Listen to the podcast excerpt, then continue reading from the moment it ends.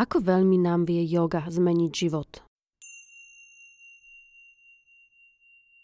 Záverečná časť roku 2020 je venovaná vznešenej téme s ešte vznešenejším hostom. Budeme sa rozprávať o esencii jogovej praxe, aké má zložky, účinky, kroky a ciele.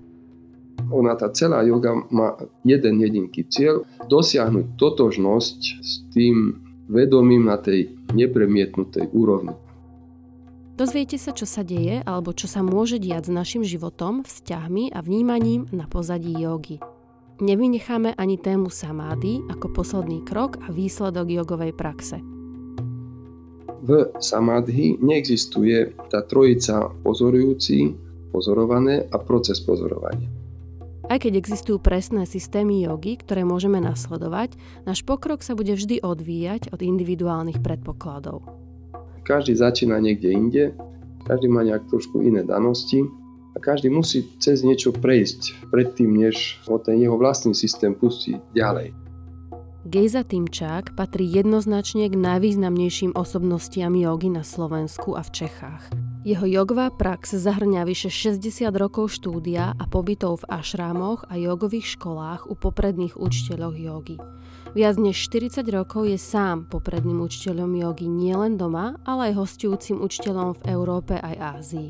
Je autorom vyše 30 publikácií o joge a príbuzných témach, organizátorom jogových konferencií a v neposlednom rade prezidentom Slovenskej asociácie jogy.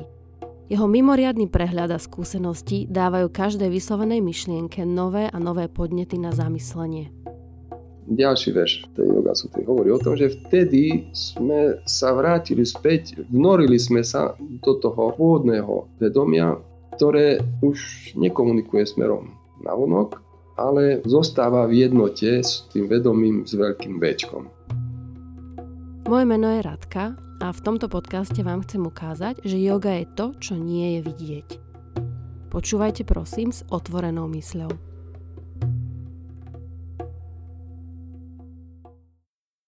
Dobrý deň, pán Týmčák. Ďakujem ešte raz, že ste prijali pozvanie na tento rozhovor. Ja ďakujem pekne. Niekedy si my so svojimi hostiami hovoríme, že aký bol ich prvý kontakt s jogou, respektíve cez ktorý aspekt sa s jogou zoznámili. Väčšinou mi ľudia rozprávajú, že to je prostredníctvom asan, to je také najčastejšie a prípadne neskôr pridajú pranajamu alebo meditáciu. Ale sú aj takí, ktorí začali napríklad e, s meditáciou alebo začali s filozofiou a až neskôr pridali asany. Ono to vždy záleží od tej individuálnej cesty človeka. Um, viete, aký bol váš prvý kontakt, s čím ste začínali vy a viete vlastne, kedy to bolo? Tak ja skôr by som mohol povedať, že ja som mal už takú prenatálnu jogu, lebo babička kúpila mamke, keď e, ma už nosila v sebe knižku od e, Selvaraja Esudiana. No a mamka tým pádom aplikovala niektoré prvky toho jogového tréningu. No ale s filozofiou som sa zase mal možnosť stretnúť preto, lebo otec on sa zaujímal dosť veľa o e, orientálne filozofie, len na moju smolu všetky jeho filozofické knižky sú vo francúzštine, takže som bol dosť lenivý na to, aby som francúzštinu zvládával, takže mi zostali potom už len knižky v angličtine a v nemčine. No a keď sme chodili na výlety, tak e, čo bolo ako, tak vtedy ešte neboli víkendy ako teraz ich poznáme, lebo hm, sobota ešte bola pracovná. Takže hm, sme išli na rôzne túry a viete, a keď človek je malý, tak má krátke nohy a keď som bol trošku už unavený, tak som mu dal filozofickú otázku a on tým pádom zastal mi to vysvetlil a išli sme ďalej. Takže tým pádom u mňa jeden aj druhý ten prvok, teda myslím ten prakticky vykonateľný a ten filozofický ako na chápanie, prebehli skoro v synchrone. No ale to bolo až v 58.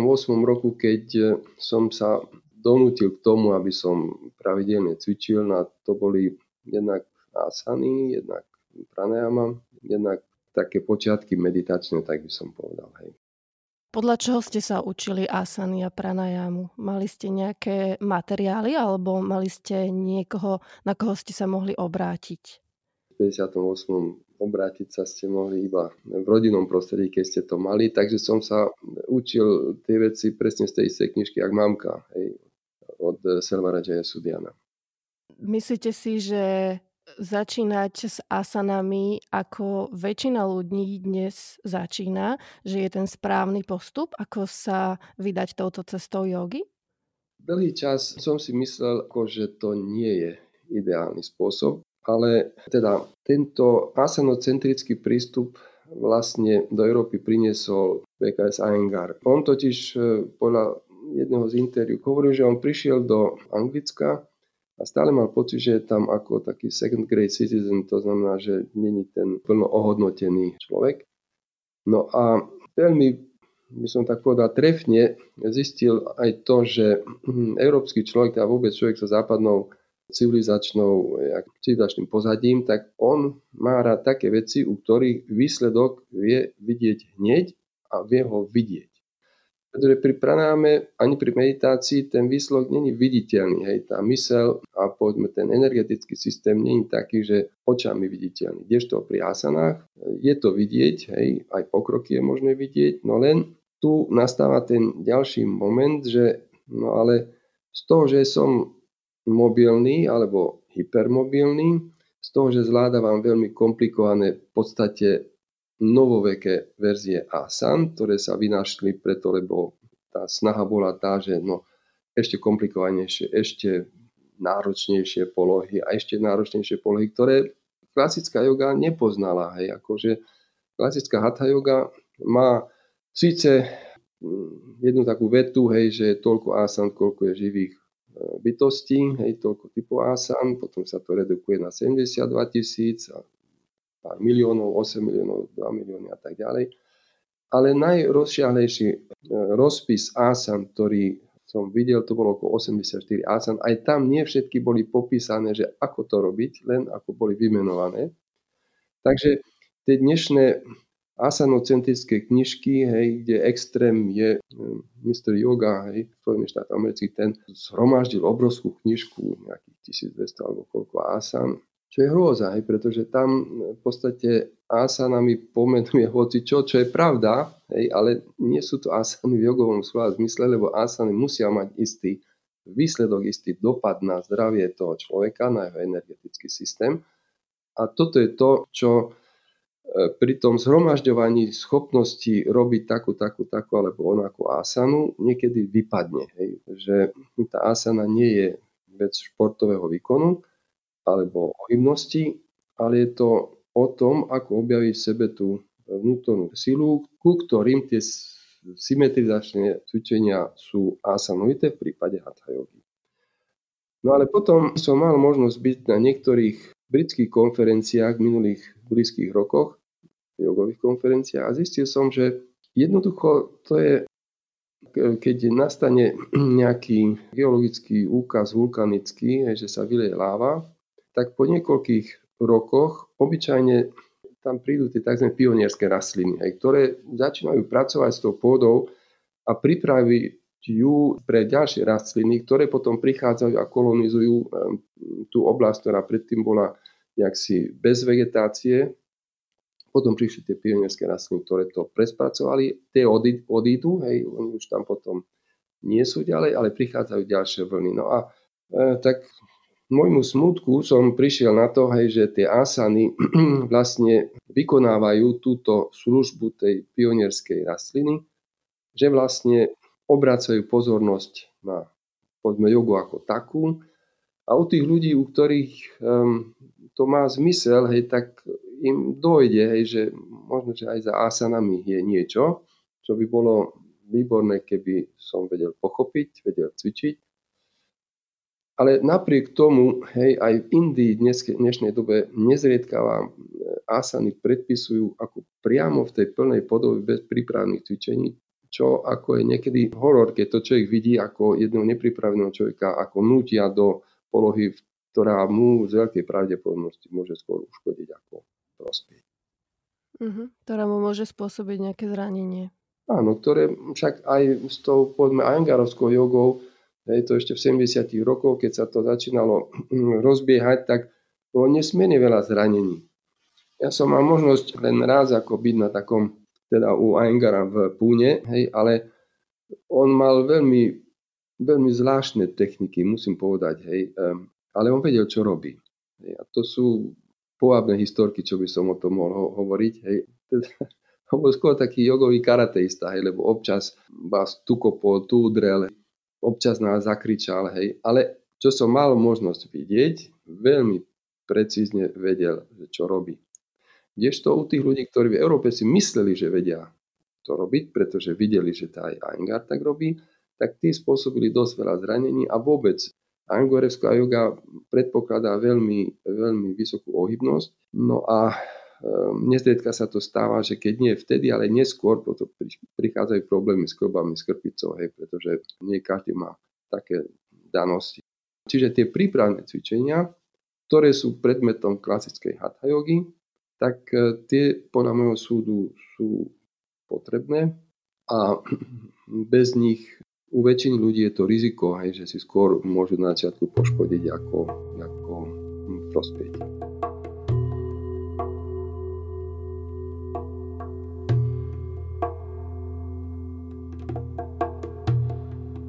Myslíte, že by malo byť pred asanami možno ešte niečo, teraz nemyslím na fyzickej úrovni, ale skôr na tej mentálnej, aby to človeka pripravilo na to, aby sa nezasekol iba výlučne na tých asanách.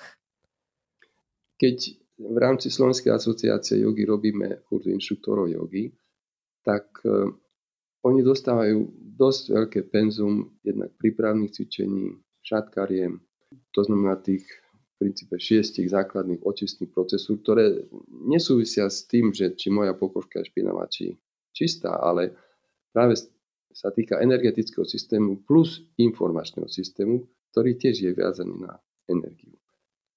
Ale ono proti prúdu sa dosť zle pláve, teda je to obťažné.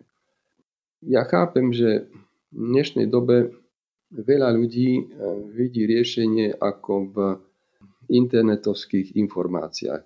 Je nepreberné množstvo skutočne 100 tisíce videí, ktoré vám ukazujú veľmi rôznorodným spôsobom, čo cvičiť, ako cvičiť. No a viete, ako u človeka, ktorý sa v tom nevyzná, je nesmierne ťažké, hej, skoro by som povedal, že musí mať šťastie k tomu, aby našiel to, čo, čo on naozaj potrebuje. A nakoľko taký systém som nikde nevidel, ani som nepočul o tom, ktorý by hovoril, že no, Viete, ja nie som vhodný ani pre vás, ani pre vás, ani pre vás, ani pre vás, len pre toho, toho alebo onoho.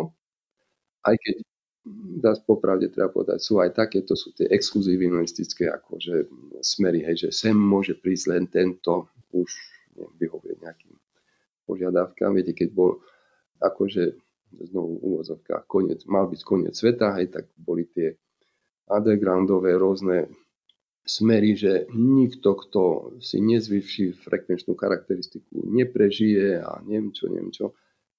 V princípe je to fajn. Áno, je to tak. Frekvenčnú charakteristiku, to znamená emočno-myšlienkovú asociačnú oblasť je treba zjemňovať, aby človek nezostal len na tých jednoduchých kameňákovitých vnútorných reflexoch a vnútorných potrieb. Ale všetci prežili. To znamená, že tie smery, ktoré sú akože budované na exklúzii, obyčajne majú, obyčajne, hej, majú iný účel než e, skutočne jogový. Takže keď zase hovorím o tom, že čo by bolo treba, ako, s čím by bolo treba začať, tak v prvom rade musí byť impuls a keď hovorím musí byť, tak opäť sám sa dostávam do rozporu so sebou, lebo viem, že väčšina tých cvičencov, ktorí prichádzajú, prichádzajú preto, lebo majú nejaký problém. Boli ma to, boli ma to a hľadám niečo, čo by som, a to je chodné, že hľadajú niečo, s čím oni sami by mohli prispieť k riešeniu toho problému, ktorý býva na úrovni fyzickej. Takže v podstate, aj keby som povedal niečo múdreho v tomto smere, v úvodzovkách múdry, hej, tak to nepomôže. Väčšinou ľudia prichádzajú k joge práve keď majú nejaký problém, s ktorým inými technikami si nevedeli dať rady. alebo už dostávajú toľko medicíny, hej, že zistia sami, že asi to nebude tá správna cesta. Mňa zaujala tá frekvenčná charakteristika, ktorú ste spomenuli predtým. Je to vlastne cieľom toho, prečo ja chcem z tej asanovej praxe postúpiť ďalej na tej ceste jogy, aby som si zvýšila túto frekvenčnú charakteristiku?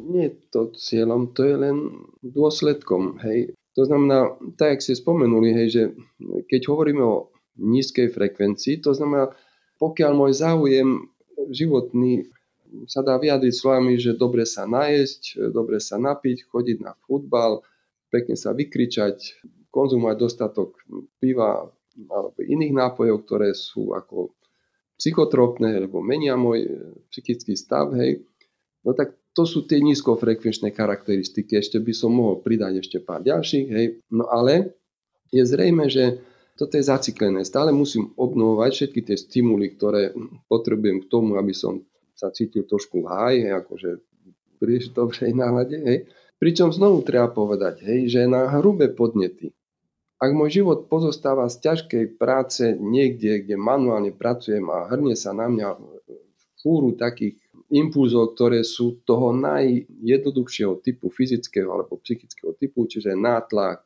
poháňanie do roboty, teda v robote. Hej, proste, že môj celý život sa odohráva na tej základnej úrovni, hej, že pracujem, aby som mal peniaze k tomu, aby som mohol splácať niečo alebo kúpiť niečo alebo niečo podobného, no tak tam by som povedal, že je ťažko takému človeku ponúknuť, že viete čo, tak mohli by ste radšej skúsiť cvičiť jogu, však by to bolo jaksi možno účinnejšie. Hej. Ale on sa potrebuje vykričať, potrebuje iným spôsobom sa odventilovať a veľmi zriedkavo ho napadne, že by mohol povedzme, sa uvoľniť alebo robiť pranajam. Hej. Keď by to človek povedal, tak jednoducho asi by si myslel, že človek nie je celkom v poriadku.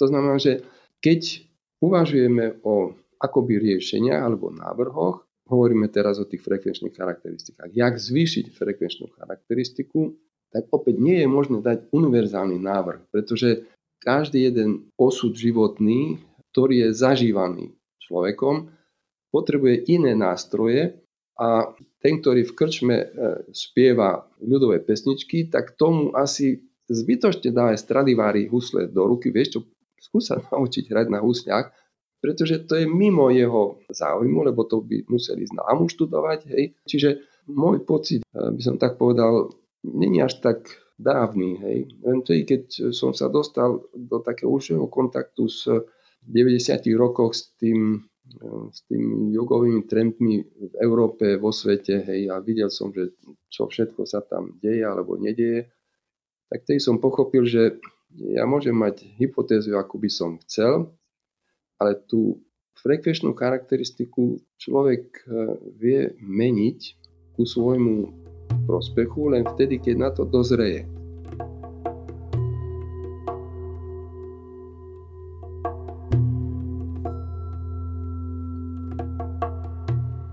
Dá sa vôbec človeka motivovať, aby sa začal takýmito vecami zaoberať? Alebo myslíte, že je to niečo, v človeku, že sa s tým buď narodí, že má takú, také volanie, alebo dá sa s tým niečo robiť?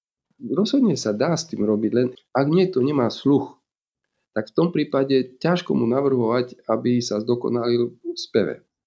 U človeka, ktorý to má, ale povedzme nemá to dostatočne ošetrené, to znamená, že nikdy sa to neučil, nejak sa v tom nezdokonali, ale má v základe predpoklady, že by to mohlo byť pre ňoho zaujímavé a prínosné. Samozrejme, vtedy je mu možné ponúknuť, vieš čo, ako skús toto, budeš mať z toho väčšiu radosť. Hej? A povedzme, že aj väčší užitok, lebo aj to okolie bude e, nejak si viac spokojné s tým, čo, čo robíš. Takže isté základné predpoklady je potrebné mať k tomu, aby povedzme človek za tými asanami, teda vôbec aj prišiel k tomu, že no, skúsim asany, aby za tými asanami začal skúmať, že no, z jakého prostredia sme to, tie asany zobrali. Raz s jedným kolegom sme boli na Tajvane, sme tam boli pozvaní na jednu jogovú konferenciu a potom sme mali viac takých workshopov trochu asan, trochu pranámy, trochu meditácie, hudby, hudbu, mantry a tak ďalej. A na konci predpoludnejšieho programu potom jedna sa prihlásia, že prosím, ale e, viete mi povedať, že kedy konečne budeme cvičiť aj trošku jogu? Hm, isté, len povedzte, čo myslíte pod jogou? No asany. Čiže ich základný reflex bol yoga rovná sa asany. No a to práve preto, lebo nikto im nič iného nehovoril. Dôraz bolo ohybnosť, ale keby ste videli tie poruchy na, na ich chrbticiach, hej, to je proste neuveriteľné. Ja som čudoval, že jak tá osoba môže vôbec ešte cvičiť. Takže keď hovoríme o zmene frekvenčnej charakteristiky, hej, tak je to posun v našom vnímaní toho života. Hej, že čo považujeme za oprávnenú náplň svojho života. A podľa toho sa menia aj tie naše frekvenčné charakteristiky. Treba povedať, že tie frekvenčné charakteristiky ešte stále je dosť ťažko merať. Hej, bol jeden japonský veľmi zaujímavý človek Motoyama a on celý život robil výskum, ale práve týchto oblastí, ale tiež nedokázal momentálne dostupnými meracími zariadeniami charakterizovať, čo to je ako zvýšenie frekvencie a zniženie. Ale subjektívne, pokiaľ človek napríklad sa vráti domov a sadne si, po, alebo ľahne si na relaxáciu, sadne si do meditácie, tak cíti, že ak sa z neho vytrácajú postupne tie stopy po tých základných nízkofrekvenčných energetických procesov, to znamená všetkých vnemových procesov, čo prišlo ku mne, čo ja som musel dať vonku a pozvolná sa to zjemňuje, hej, že mysle sa skľudní a teraz objavujú sa iné pocity, ktoré tiež sú viazané na energiu. Hej, a keď by sme ešte pridali do toho hej, ten model tých čakier, hej, ktoré sú vlastne takým mikroprocesorom, hej, ktorý má na starosti nesmierne veľa funkcií v tých jednotlivých úrovniach, tak sa človek akože prelaďuje, tak aby bol schopný byť vnímavejší k tým procesom, ktoré sú na pozadí v ľudskom živote. Ale stačí, že sa náhodou dostane do konfliktu, hoci aj verbálneho s niektorým z členov svojej rodiny a už je znovu frekvenčne na tej základnej úrovni. V tej jogovej praxi je to, aby človek vedel aj v každodennej situácii e, mať aspoň zvýšenú pravdepodobnosť, že to vie riešiť s nadhľadom, vychádza z toho, že má dostatočnú zásobu nazvime to tak, vysokofrekvenčnej energie, ktorú, z ktorej síce čerpá počas dňa, ale ktorá je mu dostatočné množstve prístupná počas celého dňa aspoň. A tým pádom e, vie vykryť tie energetické disbalancie u tých, s ktorými prichádza do styku. Psychológia hovorí, že okolo 90% a to som možno povedala aj málo. Činnosti, ktoré denne robíme, sú robené automaticky. Tým, že ich robíme znova a znova a znova, tak sa dostali do autopilota, že už si ich vlastne ani neuvedomujeme. To je vlastne to, čo ma zaujíma, že ako človek možno príde z tej práce a sadne si do relaxácie alebo do meditácie a postupne sa zbavuje tých hrubých vnemov a stále hlbšie a hlbšie sa ponára do vnímania tých jemnejších energií. Prichádza to automaticky. Je to iba tento predpoklad, že stačí si naozaj pravidelne sadnúť v tichu, či už do relaxácie alebo do meditácie? Tak, takto, že aj toto je trošku, by som povedal, to spektrum tých odoziev rôznych ľudí e, sa líšia. Hej. Takže keď povedzme, príde niekto domov z práce a je vynerovaný z toho, že prišiel autom, vodiči aut sú bezohľadní, trúbia, čo sú dnešné ako bežné problémy. Koronavírus nevedia, či vôbec podnik prežije, hej. No tak ten, keď príde domov, tak mám taký pocit, že len to, že si ľahne do relaxačnej polohy, asi nepomôže, lebo v jeho mysli neustále budú krúžiť tie pocity myšlienky, spomienky, ktoré sa týkajú tých relevantných víziev, ktoré, s ktorými sa musel stretnúť. A niekedy to nie je len jeden deň, hej, relaxácii sa bežne stáva, hej, že keď sa už uvoľní mysel z tých dnešných dojmov, ktoré vlastne už stratili efektívnu aktuálnosť, neviem to ovplyvniť. Sú veci, ktoré môžem ovplyvniť, sú veci, ktoré nemôžem. Takže potom prichádzajú ako na povrch aj staršie nemy, ktoré vo mne zostali ešte a pôsobia na mňa, pretože sú buď nedoriešené, alebo z nejakého dôvodu ešte stále sú aktuálne. Napriek tomu povedzme, že v tom nič nemôžem urobiť, ale to je len ako jeden z tých príkladov, že keď si človek ľahne do relaxácie, tak tá myseľ automaticky sa snaží zbavovať tých vecí. Čiže priniesie to na povrch, ale my sa musíme rozhodnúť, uvoľním sa z toho, alebo to rozvíjam ďalej a zamestnávam svoju myseľ e, naďalej s, s touto oblasťou, ktorú ona nastolí.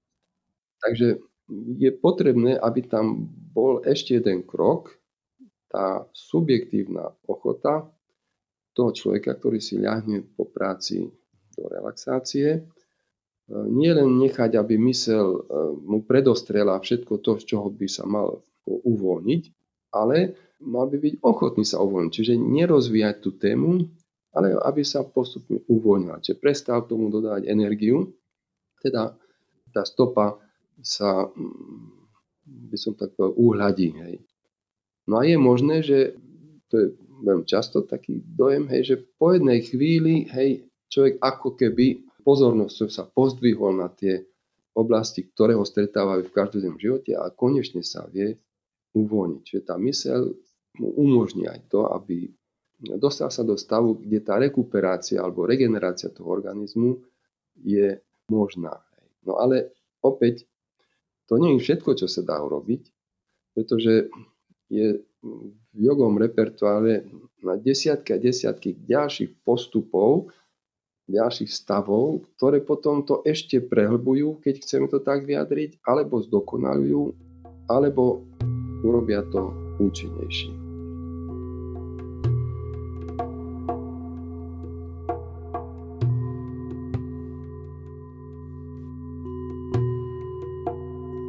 Sú podľa vás úplne nevyhnutné prvky jogovej praxe, aby som ju mohla označiť, že je dobrá v úvodzovkách. Neviem, či sa tak dá označiť jogová prax ako dobrá, alebo zlá, alebo úplná, alebo jogová prax, ktorá ma posúva ďalej. Ktoré sú tie nevyhnutné prvky, ktoré by mala mať?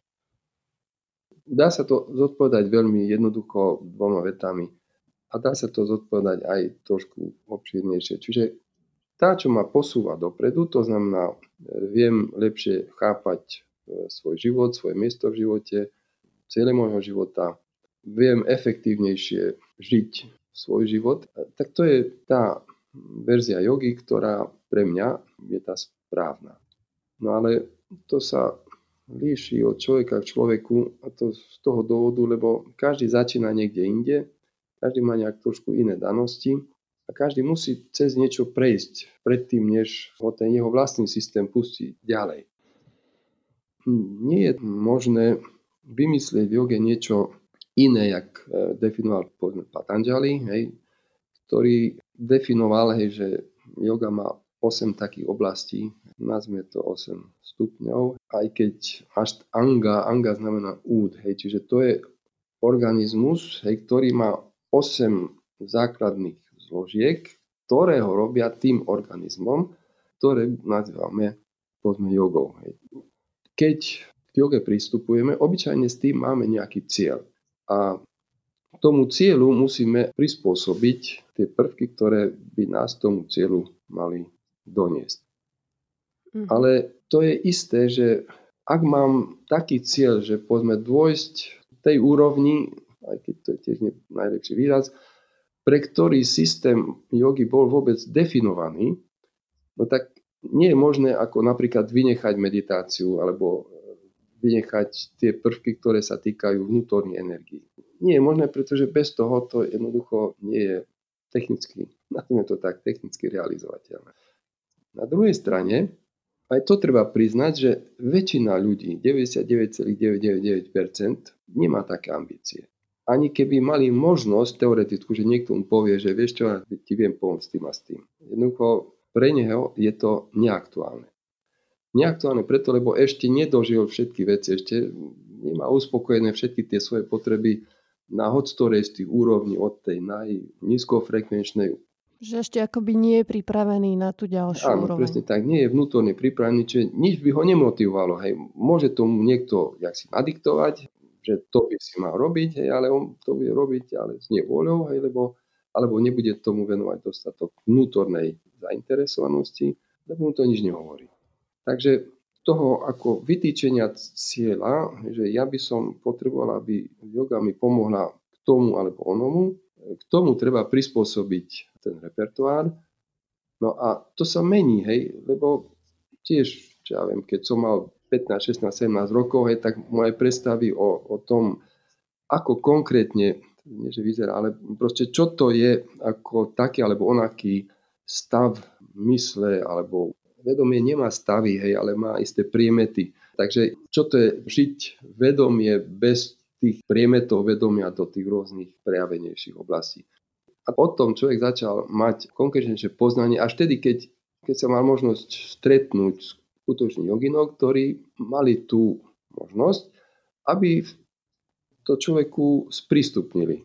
A oni proste na jeden čas, hej, ako, to je ako demoverzia, že no počúvaj, to je toto, hej, no a teraz už je na tebe, aby si urobil všetko to, aby si si tam dostal na trvalejšej báze. Čiže darmo by som si bol býval, e, vytýčil nejaký obrovský cieľ. Ten cieľ e, musím prispôsobiť mojim konkrétnym danostiam v tom čase, e, v tej perióde svojho života a plniť teda tie ciele, ktoré sú mi priťažlivé alebo zmysluplné. A potom opäť podľa osobnostných daností rýchlejšie alebo pomalšie postupuje ďalej po tých 8 zložiek e, jogy, lebo ja som vždy tak ako, tak trošku ma to zabáva, aj keď e, ľudia diskutujú o tom, že samády, ale samády, no savikalpa, samády, to môže byť toto, nirvikalpa, oh, ale buddhisti majú 20 definícií rôznych samády, hej. Ja si hovorím, no fajn, dobre, no ale nebolo by jednoduchšie, keby sa to darilo aj zažiť, hej. Pretože tie učené diskúzie, to sú len exercície ako precvičovanie mysle a koncepčného myslenia, ale nie toho skúsenostného.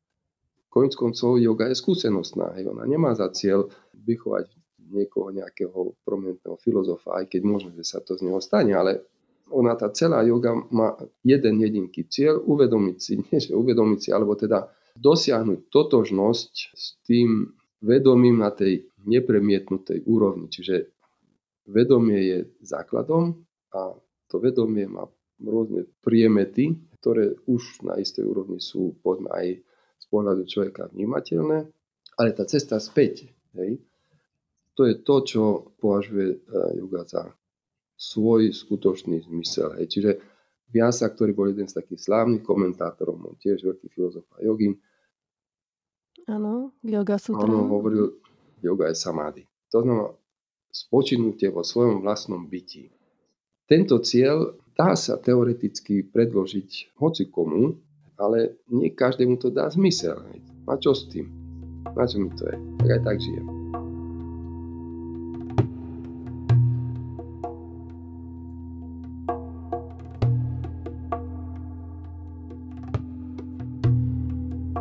Ja som mala aj pripravenú otázku na samády, lebo keď si človek číta o samády, tak e, väčšinou sa dopracuje k takým abstraktným popisom, z niečo s nádychom mystiky a myslím si, že 99% ľudí to považuje za niečo nedosiahnutelné alebo minimálne neopísateľné.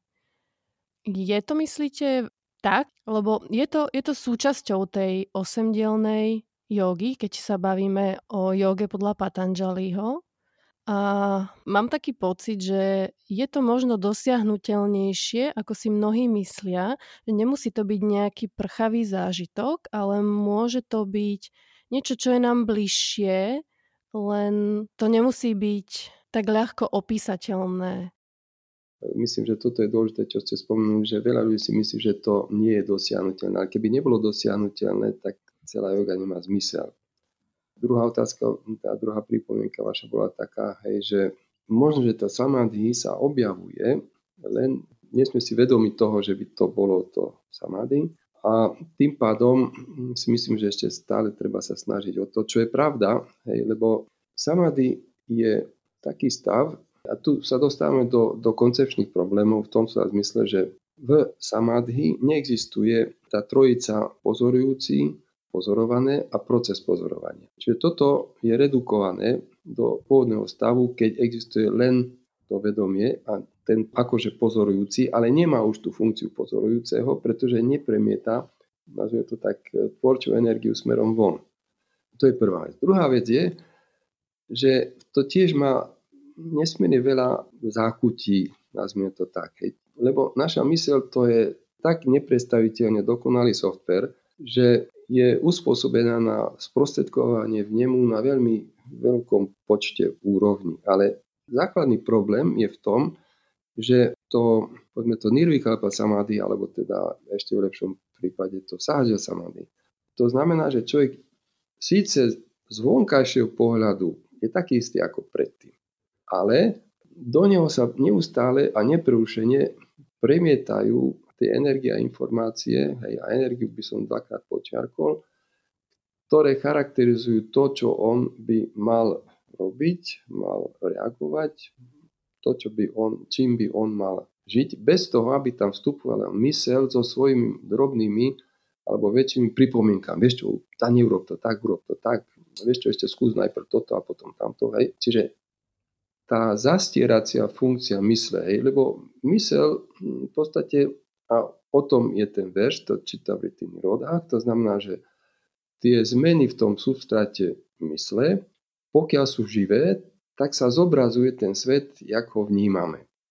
Hej. Pokiaľ prestane táto funkcia mysle, ďalší verš tej yoga sutry hovorí o tom, že vtedy sme sa vrátili späť, vnorili sme sa do toho pôvodného vedomia, ktoré už nekomunikuje smerom na vonok, ale zostáva v jednote s, to, s tým vedomím s veľkým Bčkom.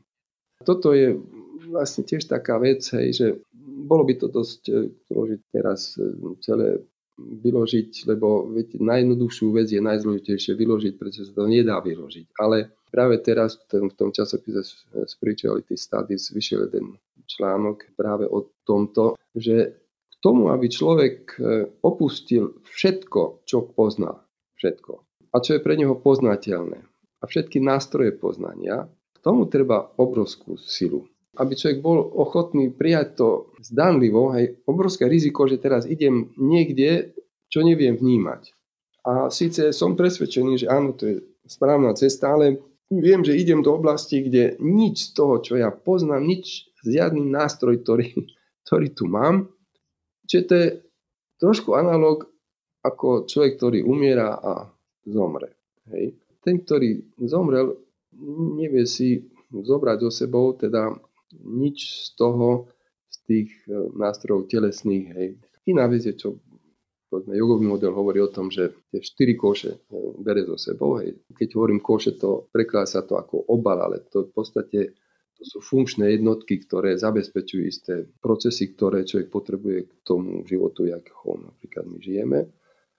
No a toto opustiť, no áno, k tomu treba nesmiernu odvahu a v 90% alebo v 99% alebo možno 100% potrebujeme k tomu istú pomoc niekoho, ktorý už toto, teda neviem, lebo to není vec zážitku, lebo k zažívaniu tiež potrebujete tú triádu, hej, že vnímajúci vnímané a proces vnímania, ale e, ktorý teda žije v tom stave. Takže sú rôzne stupne toho vnoru, aj v meditácii sú rôzne stupne vnoru, ale v momente, že sa to dá vnímať, ja vnímam, o, vnímam svetlo, hej. Mám fúru známych, ktorí sú celí preč, aha, pri meditácii mám svetlo, ostré svetlo, super, nádherné. Áno, výborne, samozrejme. Ale to neznamená, že to je koniec, pretože to ešte stále ja vnímam. Hej? Čiže to vedomie, ten proces poznávania a to, čo si e, uvedomujem, to ešte stále je v rámci bežných procesov v nemu. Ne, neprekročilo tú hranicu, že teraz idem do iného systému, o ktorom neviem referovať.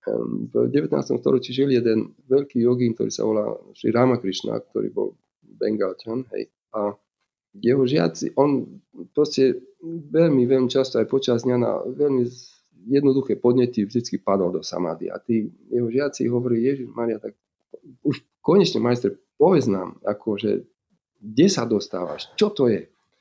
On povedal, no dobre, tak skúsim to a potom sa vrátil z toho stavu a hovorí, viete, nevajte sa na mňa, ale keď moja, moje subjektné vedomie prejde cez istú bránu, e, môj jazyk je zablokovaný, ja neviem nič hovoriť. E, ja vám toto neviem sprístupniť, nedá sa.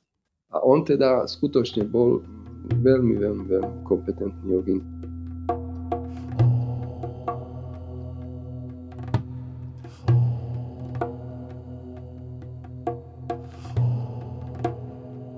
No a mňa vlastne v tejto súvislosti napadla aj otázka, že dobre, tak e, ľudia s e, naozaj pokročilou jogovou praxou sú takí aj medzi nami.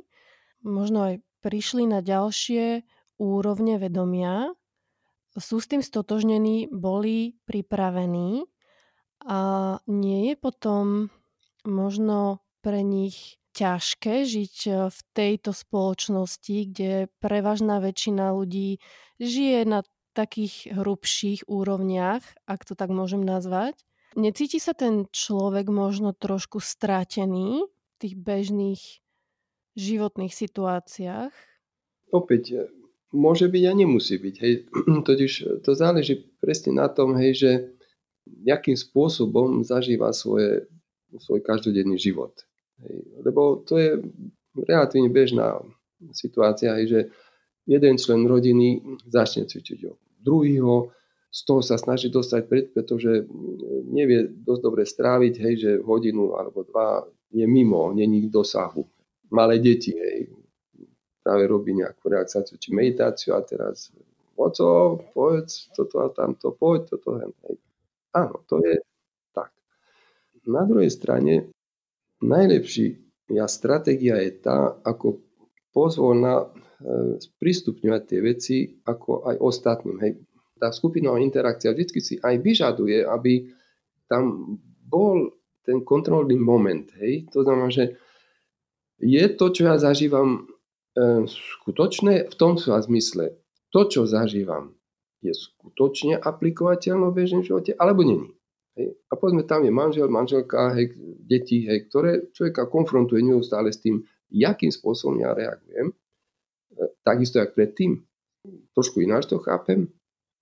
No a v momente, že človek dokáže to preniesť do toho každodenného života, tak aj okolie sa mení. Hej. Mení sa, pretože je dosť ťažko byť absolútne odolný voči tomu, že ten druhý e, rieši veci lepšie ako predtým.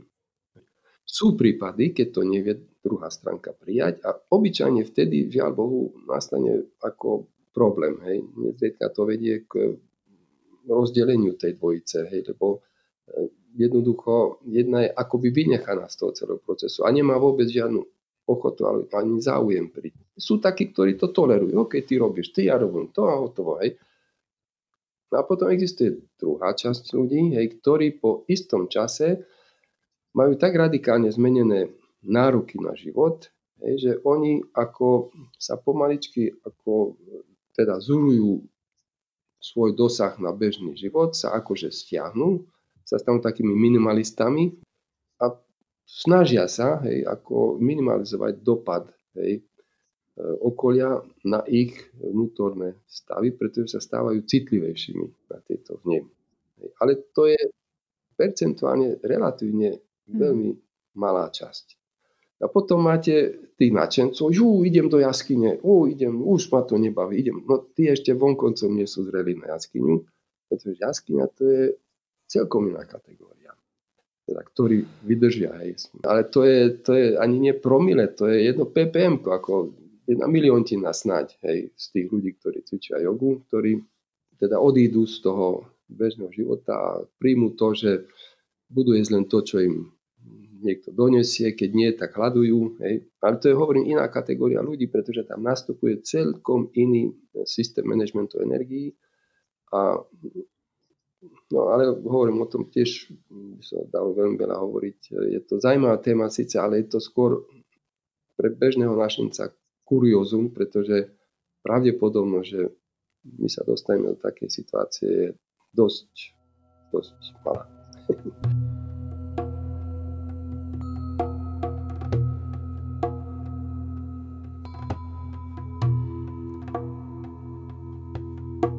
Ako som to ja pochopila, je, existuje mnoho techník, mnoho súčastí, mnoho konceptov a systémov, tak dôležité je zrejme si vybrať jeden. Napríklad vyberiem si Raja jogu podľa Patanjaliho, ktorú sme dnes spomínali, tá má 8 stupňov a idem krok za krokom. Áno, že jami, niyami, asany a postupne ako som pripravená, postupujem ďalej a ďalej s tým, že ak je to možné, vyhľadám pomoc nejakého skúsenejšieho adepta, alebo teda vyhľadám pomoc učiteľa, ktorý mi pomôže zase postúpiť na tej ceste.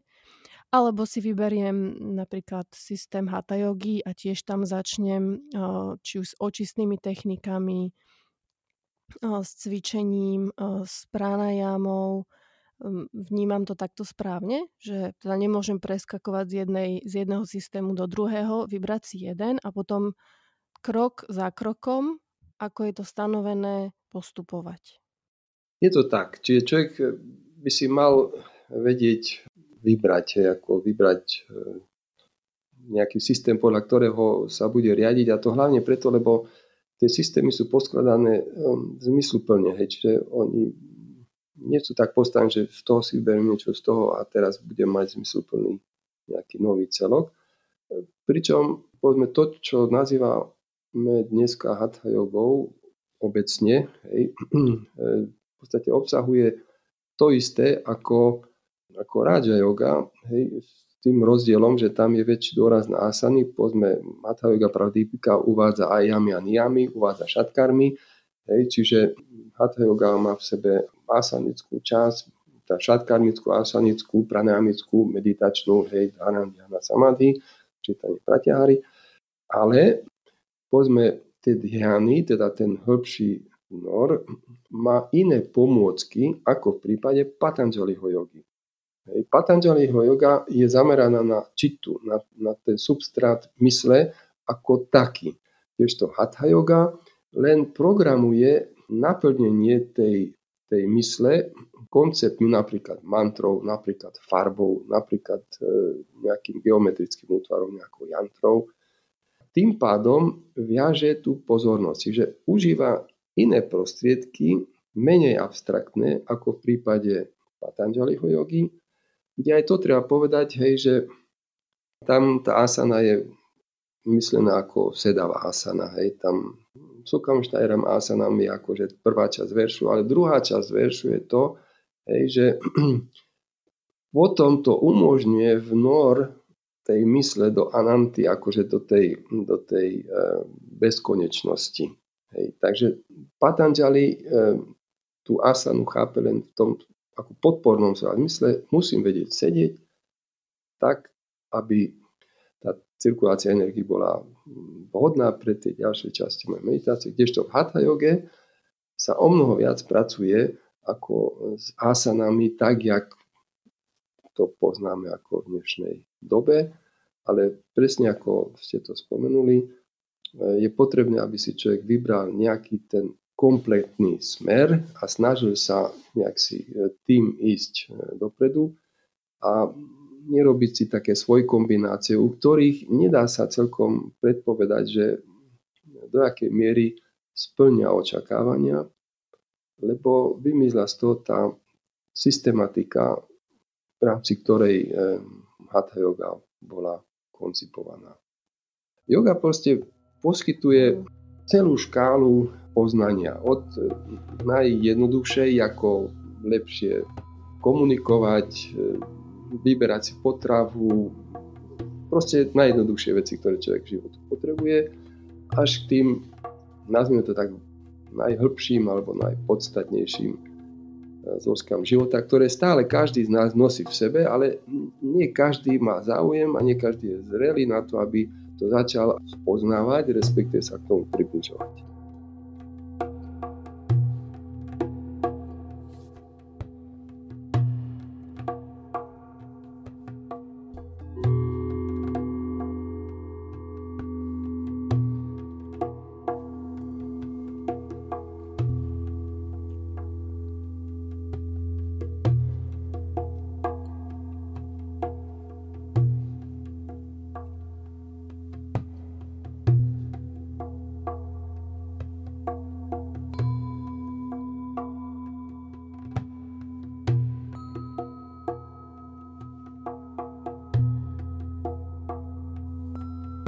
Na záver ešte malá prozba a veľké poďakovanie. Ak sa vám podcast páči, pokojne ho zdieľajte či odporúčte tým, koho by mohol zaujímať. Poteším sa, ak kliknete na odoberanie nových epizód vo vašej podcastovej aplikácii. Nápady na novú tému či hostia mi môžete poslať cez môj Instagram na rdk počiarkovník yoga. Ďakujem za počúvanie.